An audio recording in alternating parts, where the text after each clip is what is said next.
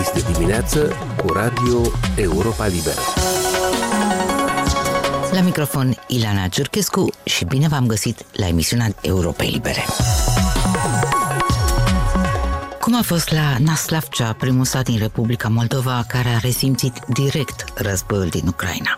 De la 1 noiembrie, Moldova nu mai are un contract de livrare a electricității cu centrala de la Cuciurgan de pe malul stâng Penuria de electricitate și cea de gaz sunt jocul politic al Moscovei, cred în tot cazul experții consultați de Europa Liberă.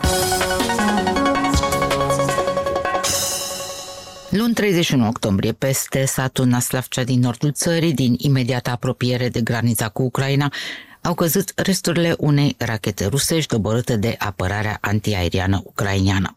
Nu au fost victime, mai multe geamuri au fost parte, dar lumea a fost înfricoșată. Sătenii i-au spus însă corespondente Europei Libere că cel mai mult se tem că ar putea fi distrus barajul de pe Nistru și satul ar putea fi inundat. Cristina Popușoi relatează. La o zi după ce fragmente din racheta rusă doborâtă de sistemul antiaerian ucrainean au căzut în extremitatea de nord a localității Naslavcea din Ocnița, geniști și polițiști examinau încă locul unde au căzut rămășițele rachetei. Deocamdată în localitatea aflată în vecinătatea imediată a Ucrainei au fost afectate 26 de gospodării. În cele mai multe cazuri, casele de pe ulița din partea de nord a statului Naslavcea au rămas cu geamurile sparte și cu acoperișurile deteriorate. Unii săteni au și reușit să repare casele, cum e și cazul lui Andrei Luca, un profesor de istorie care are la Naslavcea o casă de vacanță și care împreună cu prietenii săi au ajutat până acum refugiații ucraineni. A fost această unde și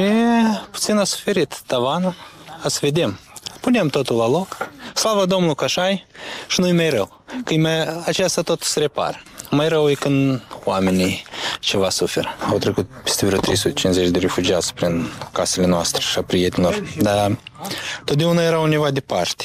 Adică chiar avem prieteni aici la Novodnistrov și la Sacureni, vizitam până, ulti, până la altă ieri, chiar la altă ieri am fost. Ciudată nu ne-am gândit, dar oricum, aflându-ne lângă aceste obiecte strategice, ne mai veneau câteodată prin gânduri că într-o zi o să zboare și deasupra noastră. După incidentul care a avut loc luni dimineață, la Naslavcea s-au deplasat polițiști și salvatori pentru a preleva probe și audia martori, iar Comisia Locală pentru Situații Excepționale s-a întrunit pentru a evalua pagubele. Totuși, cea mai mare frică a sătenilor din Naslavcea nu e războiul propriu-zis, ci faptul că rachetele ar putea nimeri în barajul ucrainean de la Dnestrovsk din apropierea localității Naslavcea. Окна, все окна остались, только вот там две рамы остались целыми, а то все полетело. toate geamurile s-au stricat. Doar acolo două rame au rămas întregi. Restul a zburat. Nu e nicio sticlă la geamuri. Stăteam aici, lângă casă, când s-a întâmplat totul. Dacă aș fi stat 20 de centimetri mai aproape de acoperiș, mi-ar fi căzut ardezia în cap și ar fi rămas acolo baba. Nu știu cum să ne apărăm. Dacă se rupe barajul, vom înota ca lebedele. Am crescut un avion. Merge. Ii, Este vecinul. Rachetă. Hai să ne fugim. Unde să fug? M-am speriat. Unde să fug? Deasupra capnioșă. Zburat în coloiașă. Aud acolo, buboc, все. La Nistru se vede că au căzut acolo. Naslavce este prima localitate afectată direct de războiul dus de Rusia în Ucraina. Autoritățile de la Chișinău au luat primele măsuri diplomatice. Deocamdată, un angajat al ambasadei Federației Ruse la Chișinău a fost declarat persoana non grata în Republica Moldova. Siguranța oamenilor nu este negociabilă, a adăugat într-un mesaj video și premierul Natalia Gavrilița. O rachetă a căzut în localitatea Naslavcea din Republica Moldova, aflată la graniță cu Ucraina. Oamenii din localitate au auzit și văzut cu proprii ochi consecințele agresiunii militare ruse în țara vecină. Nu putem lăsa fără răspuns faptul că viețile unor cetățeni ai noștri au fost puse în pericol. Din cauza riscurilor de atacuri aeriene sau din cauza deconectării energiei electrice, în ultimele zile mai multe puncte de trecere a frontierei cu Ucraina au fost nevoite să-și sisteze parțial activitatea.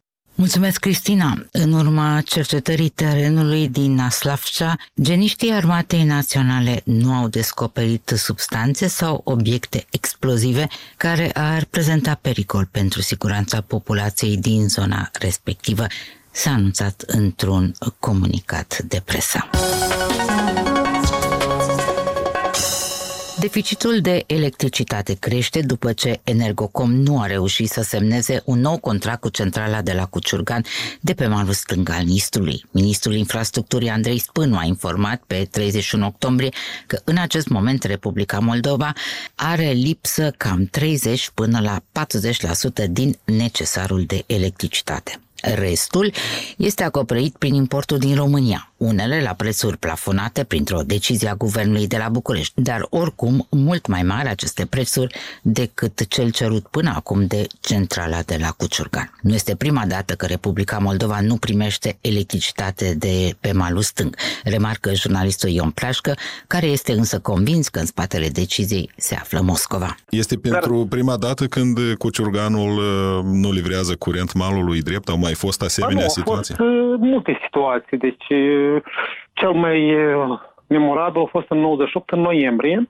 Deci, era mijlocul, sau aproape de finele în noiembrie, dar era un ger de vreo 15-20 de grade. Atunci s-a instalat iarna de vreme și era foarte rece și centrala cu Târgana a stat livrările. Și atunci da, existau posibilități de a aduce de Ucraina, dar tot nu, nu erau suficiente cantități și în momentul acela s-au adresat la autoritățile române și s-a început importul de energie din România, care asigură vreo 15-20% practic de necesarul țării, până, până la 20%.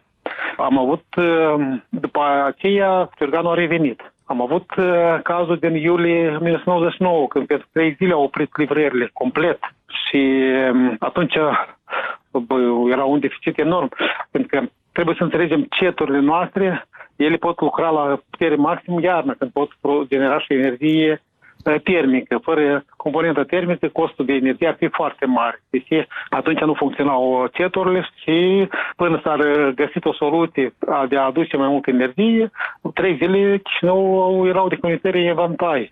Am avut uh, stare livrărilor de energie în toamnă 2004, când a noi proprietari la centrala cu Ciurgan erau niște interpuși și așa zis investitori din Belgia, care uh, au majorat prețul, au, au zis că ei majorează prețul la energie cu vreo 30-50% și autoritățile moldovenești au interzis, adică au zis că nu, nu cumpără cu așa preț. Timp de patru ani, noi n-am luat, uh, adică erau doar volume minime accidentale cu, de energie care intrau în sistemul energetic al Republicii Moldova. Dar atunci exista Ucraina cu Da, atunci s-a luat de, din uh, Ucraina, de, deja din România nu se lua și vă patru ani ceva, noi din, uh, din uh, Ucraina am luat.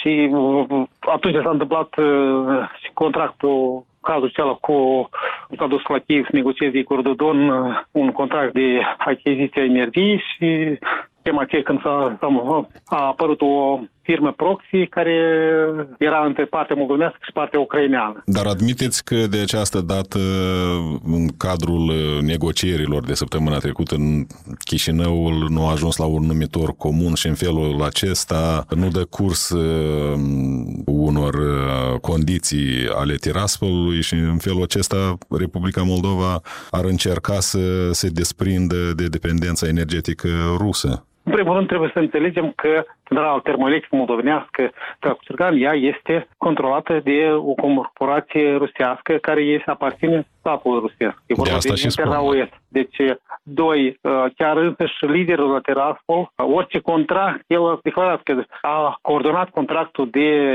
livrare a energiei uh, spre Chișinău, a fost coordonat cu Moscova, inclusiv cu conducerea corporației, Internos și cu ministerul, ministrul de resort. Sau, deci, practic, Kremlin s-a coordonat. Eu nu cred că acțiunea aceasta este uh, făcută așa doar, doar Tiraspol de fest. Este coordonată cu Moscova. Și eu nu terminasem idee în 2008 când s-a, uh, în toamna, în decembrie 2008 când s-a decis, de exemplu, să se renunțe la energie din uh, Ucraina și să treacă la Cucergan, s-a întâmplat la o lună după vizita lui Putin la Chișinău. Tot atunci, tot la fel așa, lucrurile și se decid, se coordonează cu Moscova, cu Kremlinul. Și nu că, cred că din capul lor au decis așa ceva. E puțin probabil o, o asemenea variantă. Și chiar însă și liderul uh, separatist a recunoscut că tot contractul se coordonează cu Moscova. Cât de riscantă este situația în care Republica Moldova importă curent de pe piața europeană în condițiile în care liniile de înaltă tensiune trec oricum pe la centrala de la Cuciurgan? Riscurile sunt foarte mari de o avarie în sistem, în condiții în care avem uh, loviturile ca aceste cu rachete asupra sistemul energetic al Ucrainei, pentru că uh, noi suntem, oricum, uh, chiar dacă suntem integrați în sistemul european MSOE, sistemul acesta are parcă componente diferite. De exemplu, noi suntem împreună cu Ucraina ca o componentă separată. Dar premeditat cu Ciurganu ar putea opri livrările de curent care vin de pe piața europeană în nu, Moldova? ar fi o diversiune aceasta, asta ar fi într-adevăr o diversiune, deși riscul există într-adevăr și el trebuie luat în cal, fiindcă vedem ce se întâmplă în Ucraina, cum se lovesc anume nodurile acestea energetice și statele este tensiune înaltă pentru a perturba activitatea sistemului energetic și a deconecta. E de fapt o distrugere a infrastructurii Ucrainei pentru a forța să accepte condițiile Moscovei. Jurnalistul economic Ion Plașcă în discuție cu Eugen Urușciuc. Problema de bază rămâne însă reducerea livrărilor de gaze de către Gazprom, care de mai mult timp nu mai acoperă oricum necesarul pentru ambele maluri ale Nistrului, deci nici producția de electricitate a centralei de la Cuciurgan, care se bazează pe gazul ieftin rusesc. Expertul energetică Sergiu Tofilat, președinte al Partidului Schimbării, sugerează în aceste condiții un fel de troc constrângerea principală pe care uh, o avem noi acum este în ce mod volumul livrat de Gazprom să fie divizat între malul drept și malul stâng. Și din punctul meu de vedere, principalul obiectiv este cum să trecem de această iarnă și să depășim această criză cu uh, pierderi minimale. Iar și aici probabil trebuie să reieșim din două scenarii. Primul, că Putin nu își va asuma responsabilitate pentru deconectarea gazului, în special uh, în privința malului stâng, deci el mai degrabă va încerca să pățeze această responsabilitate pe guvernul Moldovei. Și a doilea subiect este în ce măsură autoritățile din stânga, așa numitele autorități din stânga Nistrului, sunt dispuse să coopereze și înțeleg că noi suntem acum în aceeași barcă și avem uh, de suferit în aceeași măsură și înseamnă că și măsurile de raționalizare a consumului trebuie să fie aplicate și la Chișinău și la Tiraspol. Și cum ar putea da. Chișinăul să determine Tiraspolul să economisească folosească resursele energetice așa cum face malul drept. Ba, asta e o chestie de discuții și de compromis, pentru că până la urmă asta și este arta politicului de a ajunge la a, a compromis. În opinia mea, având în vedere prețurile mici la, sau reducerea prețurilor la gaz pe piața internațională, acum ar fi rațional să procurăm uh, gazul pentru malul drept din alte surse și volumele livrate de Gazprom să le folosim pentru a produce energie electrică mai ieftină. Pentru că dacă așa să facem niște estimări, dacă noi nu vom aloca volume pentru mult gres și vom uh, procura energie pe piața europeană la prețuri din jur de 300 de euro, pe noi într-un an asta ne-ar costa cam vreo 800 de milioane de dolari, ceea ce nu este foarte rațional. Cât de pregătite sunt autoritățile moldovene să acopere um, în timpul ce urmează deficitul de gaze? Vedem că deja Energocom a făcut o rezervă de peste 100 de milioane de metri cubi. Asta ne-ar ajunge pentru o lună de toamnă, pentru noiembrie și cam uh, vreo două-trei săptămâni în perioada rece, ianuarie-februarie. Deci avem ceva timp la dispoziție pentru a găsi surse alternative în caz de necesitate. Plus mai este împrumutul acordat de BERD, 300 de milioane de euro, care la fel poate fi folosit pentru achiziții de gaze. Expertul în probleme energetice se Sergiu Tofilat. Pe pagina noastră de internet la moldova.europalibera.org găsiți mai multe informații despre actuala criză energetică și opțiunile Republicii Moldova.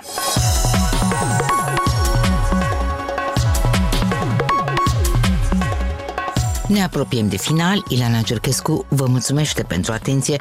Puteți asculta toate emisiunile Europei Libere și pe internet la moldova.europalibera.org sau puteți descărca aplicația Europei Libere ca să ne ascultați când vreți și unde doriți. Ne găsiți și pe rețelele de socializare, pe Facebook, pe Instagram sau YouTube.